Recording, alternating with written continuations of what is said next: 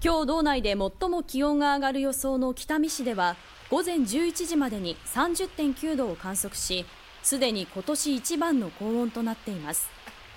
家の中も暑いので 水遊びにはちょうどいいかなって子供もすごい喜んでるので。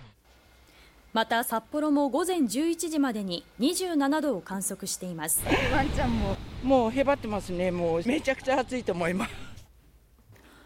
今日の予想最高気温は北見市で32度旭川市で30度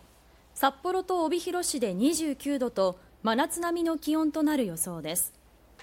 道内は南からの暖気が流れ込む影響で明日にかけても気温が高い状態が続き熱中症に警戒が必要です。